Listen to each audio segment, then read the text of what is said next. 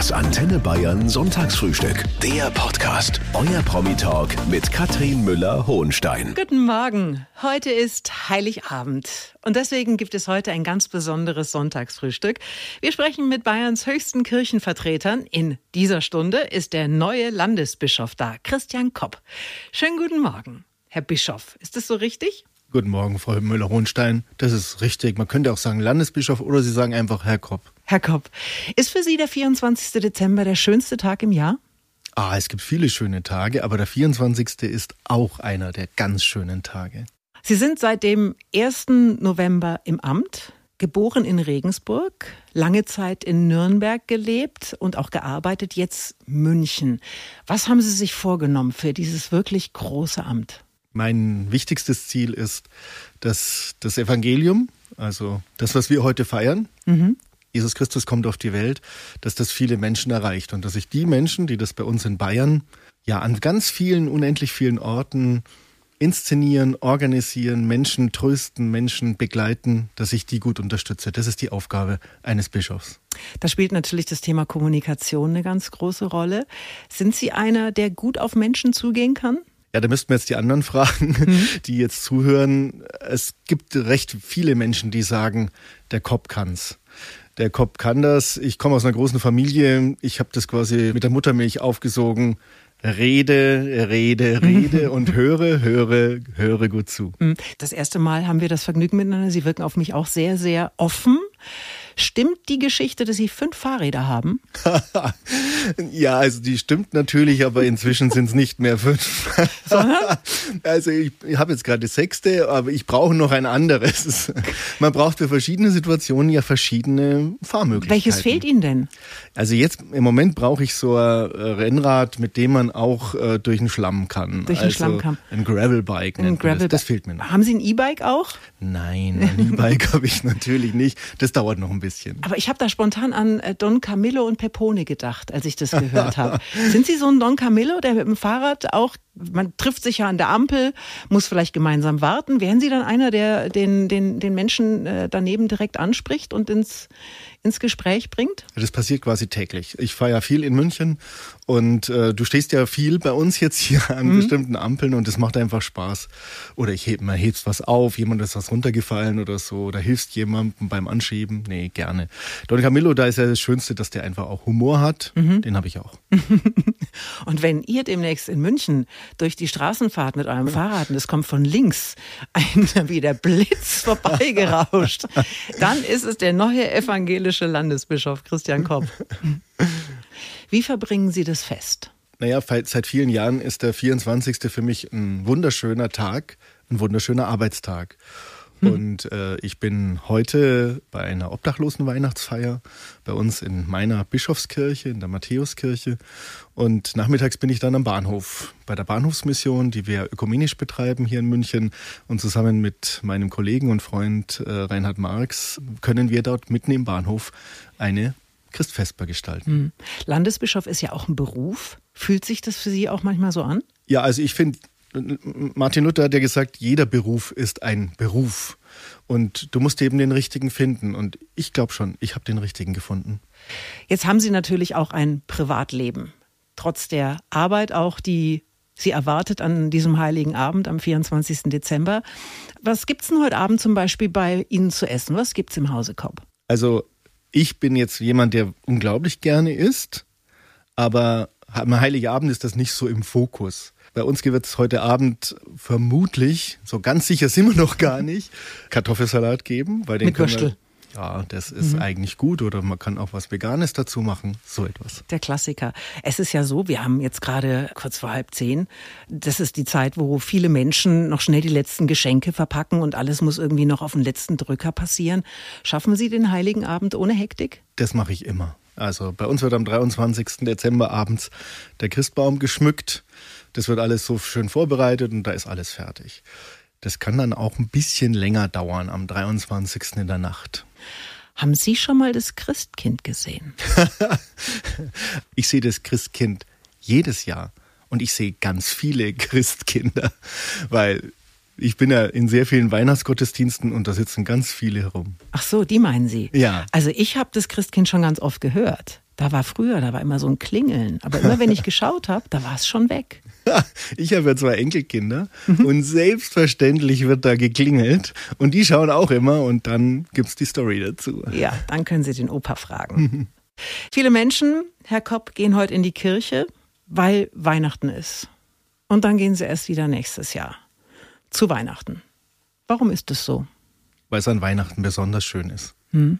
Weil die Gottesdienste, wer da einen Weihnachtsgottesdienst besucht, der weiß warum. Weil diese besondere Stimmung, meistens ja ein bisschen ist dunkel, es sind ganz viele Kerzen da. Es ist eine Musik, die mich erinnert an eine ganz andere Zeit meines Lebens, an meine Kindheit, an meine Jugend, an ganz bestimmte Erlebnisse. Das ist so schön, das muss ich haben, einmal im Jahr. Aber die Kirche wäre ja im Prinzip ein wirklich ganz toller Ort auch für tägliche oder mindestens wöchentliche Begegnungen, aber da passiert eben nicht so wahnsinnig viel. Wie können Sie es schaffen, dass die Menschen wieder mehr zu Ihnen kommen, dass, dass in den Gottesdiensten wieder Menschen sind? Religion hat wie alles Gute im Leben viel mit Übung zu tun. Und wenn du dich in Religion übst, dann hast du auch einen Mehrwert dazu. Und das heißt für uns, dass die Gottesdienste einfach so sein müssen, dass auch Menschen, die nicht so geübt sind, etwas mitnehmen. Daran arbeiten wir seit vielen Jahren, aber da gibt es immer wieder neue Aufgaben für uns, dass wirklich was Berührendes passiert für dich und für mich. Die Kommunikation ist ja insgesamt eine ganz andere geworden. Es gibt äh, Social Media, wo viele ja auch ihre ausschließlichen Nachrichten empfangen. Sind Sie auf TikTok? Nein, ich bin ja schon ganz, ganz schön alt und äh, diese kurzen Geschichten, die sind nichts für mich. Aber ich bin auf Instagram mhm. und versuche dort eben ganz bestimmte Menschen bei uns herauszustellen. Für mich heißt aber Social Media immer nur ein Bereich. Es gibt viel anderes, was notwendig ist, dass damit Menschen äh, getröstet werden, damit die berührt werden. Und da ist die persönliche Kommunikation, die ist da zentral wichtig. Das heißt, es würde jetzt auch überhaupt nichts bringen, so einen Weihnachtsgottesdienst oder irgendeinen Gottesdienst via Instagram, YouTube oder whatever zu streamen. Doch, ja? das machen wir natürlich. Für die Menschen, die genau das suchen. Boah, das ist ja toll. Sie, Sie streamen den Gottesdienst heute? Also meinen nicht. Das ist technisch so. schwierig, ja. weil wenn du äh, am Bahnhof dann immer hörst, der ja. Zug nach Augsburg fährt. Aber wir haben natürlich zahllose Gottesdienste, die bei uns in dieser Nacht, heute Abend gestreamt werden. Ja, gerade für Menschen, die vielleicht gar nicht mehr in der Lage sind, äh, das Haus zu verlassen. Ganz das genau. ist auf jeden Fall mhm. eine schöne Möglichkeit. Ja, unbedingt.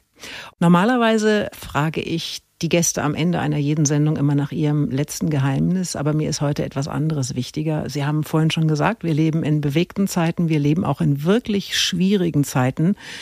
Können Sie uns allen vielleicht einfach mal ein bisschen Mut machen? Naja, Mut machen ist ja immer sehr individuell. Das ist sehr schwierig allgemein Mut zu machen, aber wir haben ja sehr, sehr große Themen gerade und die können einem wirklich sehr nahe gehen. Und in solchen Zeiten, wo die ganz großen Themen einen schier erdrücken, muss man sich auf das konzentrieren, was einem persönlich gut tut. Und schaut einfach mit offenen Augen in euer Leben, was tut dir gut. Und das sind oft ganz kleine Dinge. An Weihnachten zum Beispiel einfach mal spazieren gehen. Mhm. Vielleicht mit dem Menschen deines Lebens. Einmal durch den Garten spazieren. Oder schau auf, die, auf das Grün. Es sind oft die ganz kleinen Dinge, die einen wirklich halten. Was ist das bei Ihnen? Oh, ich habe da eine riesen, eine riesen Auswahl an kleinen Dingen. Also für mich ist zum Beispiel der Kontakt mit anderen Menschen, da ziehe ich ganz viel draus, dass es Menschen gibt, die einfach gut sind. Oder ein Buch, ein Buch, das einem geschenkt wurde und jemand gesagt hat, du, das ist total tolles Buch, da freue ich mich so drauf, das zu lesen. Oder ich höre gern Musik, ich höre gern Radio. Da gibt es auch unglaublich viel, was einen, einen halten kann. Oder gutes Essen zum Beispiel. Ja. ja, wobei wir noch nicht so wissen, wie das heute Abend im Hause Kopp aussieht. Aber es gibt sicher auch Bescherung beim evangelischen Landesbischof. Was haben Sie sich denn gewünscht? Gibt es ein Gravelbike? also meine Frau und ich, wir haben uns noch nie was zu Weihnachten geschenkt, okay. weil wir kriegen das große Geschenk, dass eben wir diesen, diesen Glauben haben. Aber ich, Gott sei Dank habe ich andere Menschengeschwister und meine Tochter. Aber das sind dann eher, eher kleinere Geschenke. Und das ist total schön, wenn du merkst, da hat sich jemand was ausgedacht und schenkt dir. Ja, oft ist das ja nur ein Brief. Und ein Brief, in dem irgendwas Nettes drinsteht. Ich denke an dich oder ich bete für dich. Was wünschen Sie sich denn von den Menschen? Ich wünsche mir sehr, dass wir einander gut zuhören. Im Moment geht es unter. Also jeder spricht sehr selbst, sicher zu sich selber. Aber dass wir einander einfach besser zuhören, was braucht der andere und vielleicht kann ich da auch was dazu tun, dass es dieser anderen Person besser geht, das wünsche ich mir sehr. Der evangelische Landesbischof Christian Kopp. Ich wünsche Ihnen fröhliche Weihnachten. Das wünsche ich Ihnen auch, Frau Müller-Hohenstein.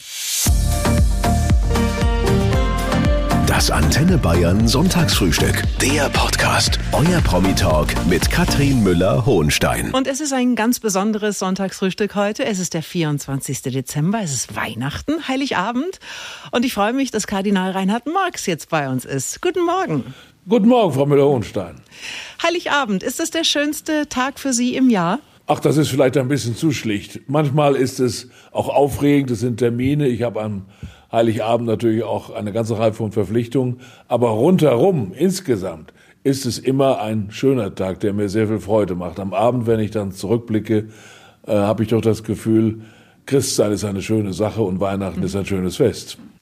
Sie haben ja gerade eben schon gesagt, das ist ein relativ voller Tag für Sie auch. Ähm, wie sieht denn der Heilige Abend ganz konkret für Sie aus? Was machen Sie heute?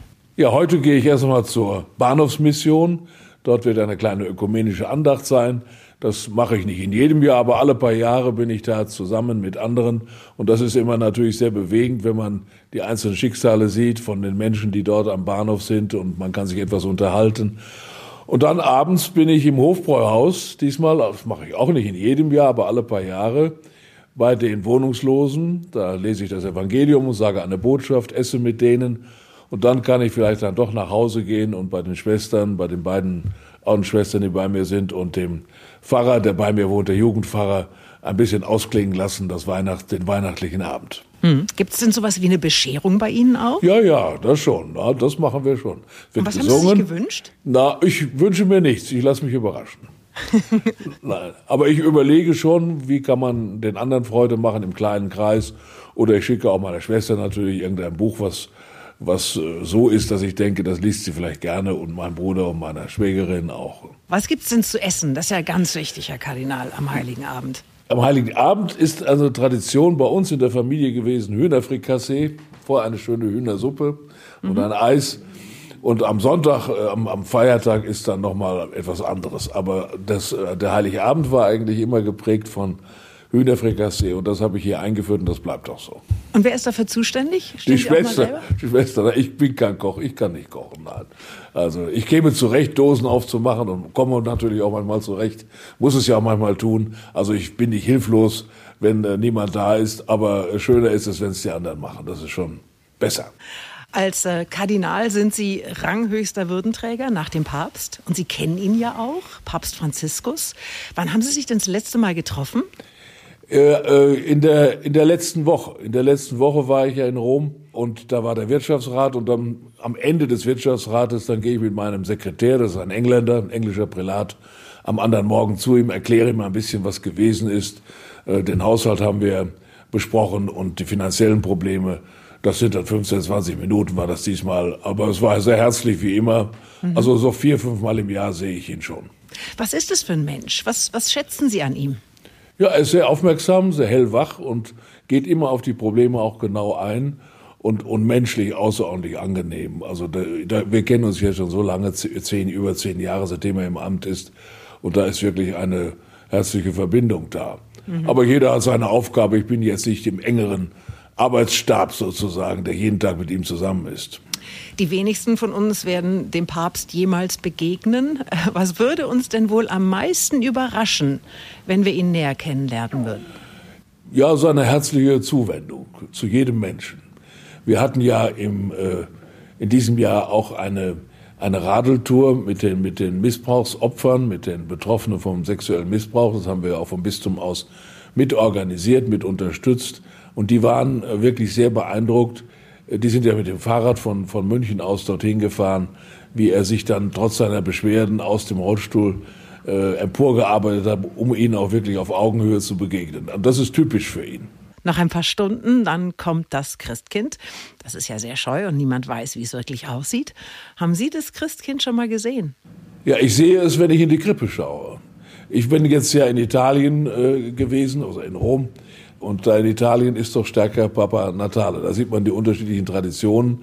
Aber auch eben genau der Punkt, es gibt ein, ein, ein Alter, wo man dann anfängt, ja, wann glauben die Leute noch, die Kinder noch daran, dass es kommt nachts?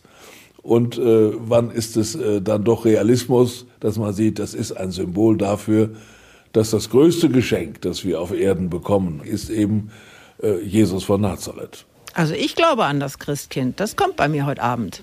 Ja, in dem Sinne kann man auch an das Christkind glauben, natürlich, ganz klar. Es ist ja auch dann, die Geschenke sind ja auch dann da. Irgendwas ist ja passiert. Wer immer es gewesen ist. Eine Freundin von mir hat neulich gesagt, sie sei eine Weihnachtschristin. Also sie geht Weihnachten in die Kirche, sonst eigentlich nie oder vielleicht maximal noch an Ostern. Und ich glaube, äh, das ist bei ganz vielen Menschen so. Woran liegt das denn? Ja, das muss man die Menschen natürlich auch selber fragen. Wir haben ja gerade diese Mitgliedsuntersuchung von der Evangelischen Kirche, wo wir jetzt mitgemacht haben, äh, auf dem Tisch liegen. Es ist einfach eine, eine, eine andere Welt als vor 50, 80, 100 Jahren. Es sind vielfältige Erfahrungen, Biografien. Weihnachten hängt eng mit der Kindheit zusammen. Das ist natürlich etwas, was die Menschen sehr anspricht, mit der Familie. Und da ist der Gottesdienst eben doch ein wichtiger Teil gewesen, auch emotional ein wichtiger Teil. Das ist bei Ostern und Pfingsten und bei anderen Tagen nicht der Fall. Insofern zieht Weihnachten einfach die Menschen noch einmal mehr an, äh, auch wirklich in der Nacht das so zu feiern, wie man es als Kind in der Familie äh, erlebt hat. Das ist etwas, was mich immer wieder überrascht. Selbst die Christbäume werden so geschmückt wie in der Kindheit. Da legen, legen mhm. die, legen äh, die, die Heranwachsenden, meine Schwester kann ich mich daran erinnern, sehr genau Wert darauf, dass die Krippe so aufgebaut wird und, das, und dass der Schmuck so ist und dass das auch genauso ist, wie es früher war. Das ist natürlich sehr stark an Weihnachten der Fall. Wir leben ja in Zeiten, die ähm, hart sind, herausfordernd, auf jeden Fall. Haben Sie in dieser ganzen Zeit jetzt, so im letzten Jahr, irgendwann mal den Glauben an Gott verloren? Nein, den Glauben an Gott nicht, aber schon daran, dass die Menschen so unfähig sind, äh, aus der Vergangenheit oder aus den Krisen zu lernen. Ich war schon etwas verzweifelt im Blick auf, äh, auf die Kriege, die jetzt stattfinden oder meinetwegen auf das Abschneiden bei Wahlen äh, der, der Rechtsradikalen und Rechtspopulisten. Als 89, 90 diese große Wende da war, da hatte ich doch eine Hoffnung, dass Menschen in eine stärkere Kultur der Freiheit hineinwachsen, eine stärkere Kultur des Miteinanders und einer verantwortlichen Freiheit. Und dass wir so zurückgefallen sind, das bedrückt mich sehr, das muss ich sagen. Es sind herausfordernde Zeiten, in denen wir leben. Und das macht ja auch den Menschen dann unterschiedlich schwer zu schaffen. Es gibt die, die über eine große Resilienz verfügen, die haut so schnell nichts um. Aber es gibt auch die, die sich richtig Sorgen machen. Und ich würde Sie bitten, haben Sie heute am Heiligabend ein, ein Wort des Trostes, eine Botschaft, die vielleicht auch Mut macht?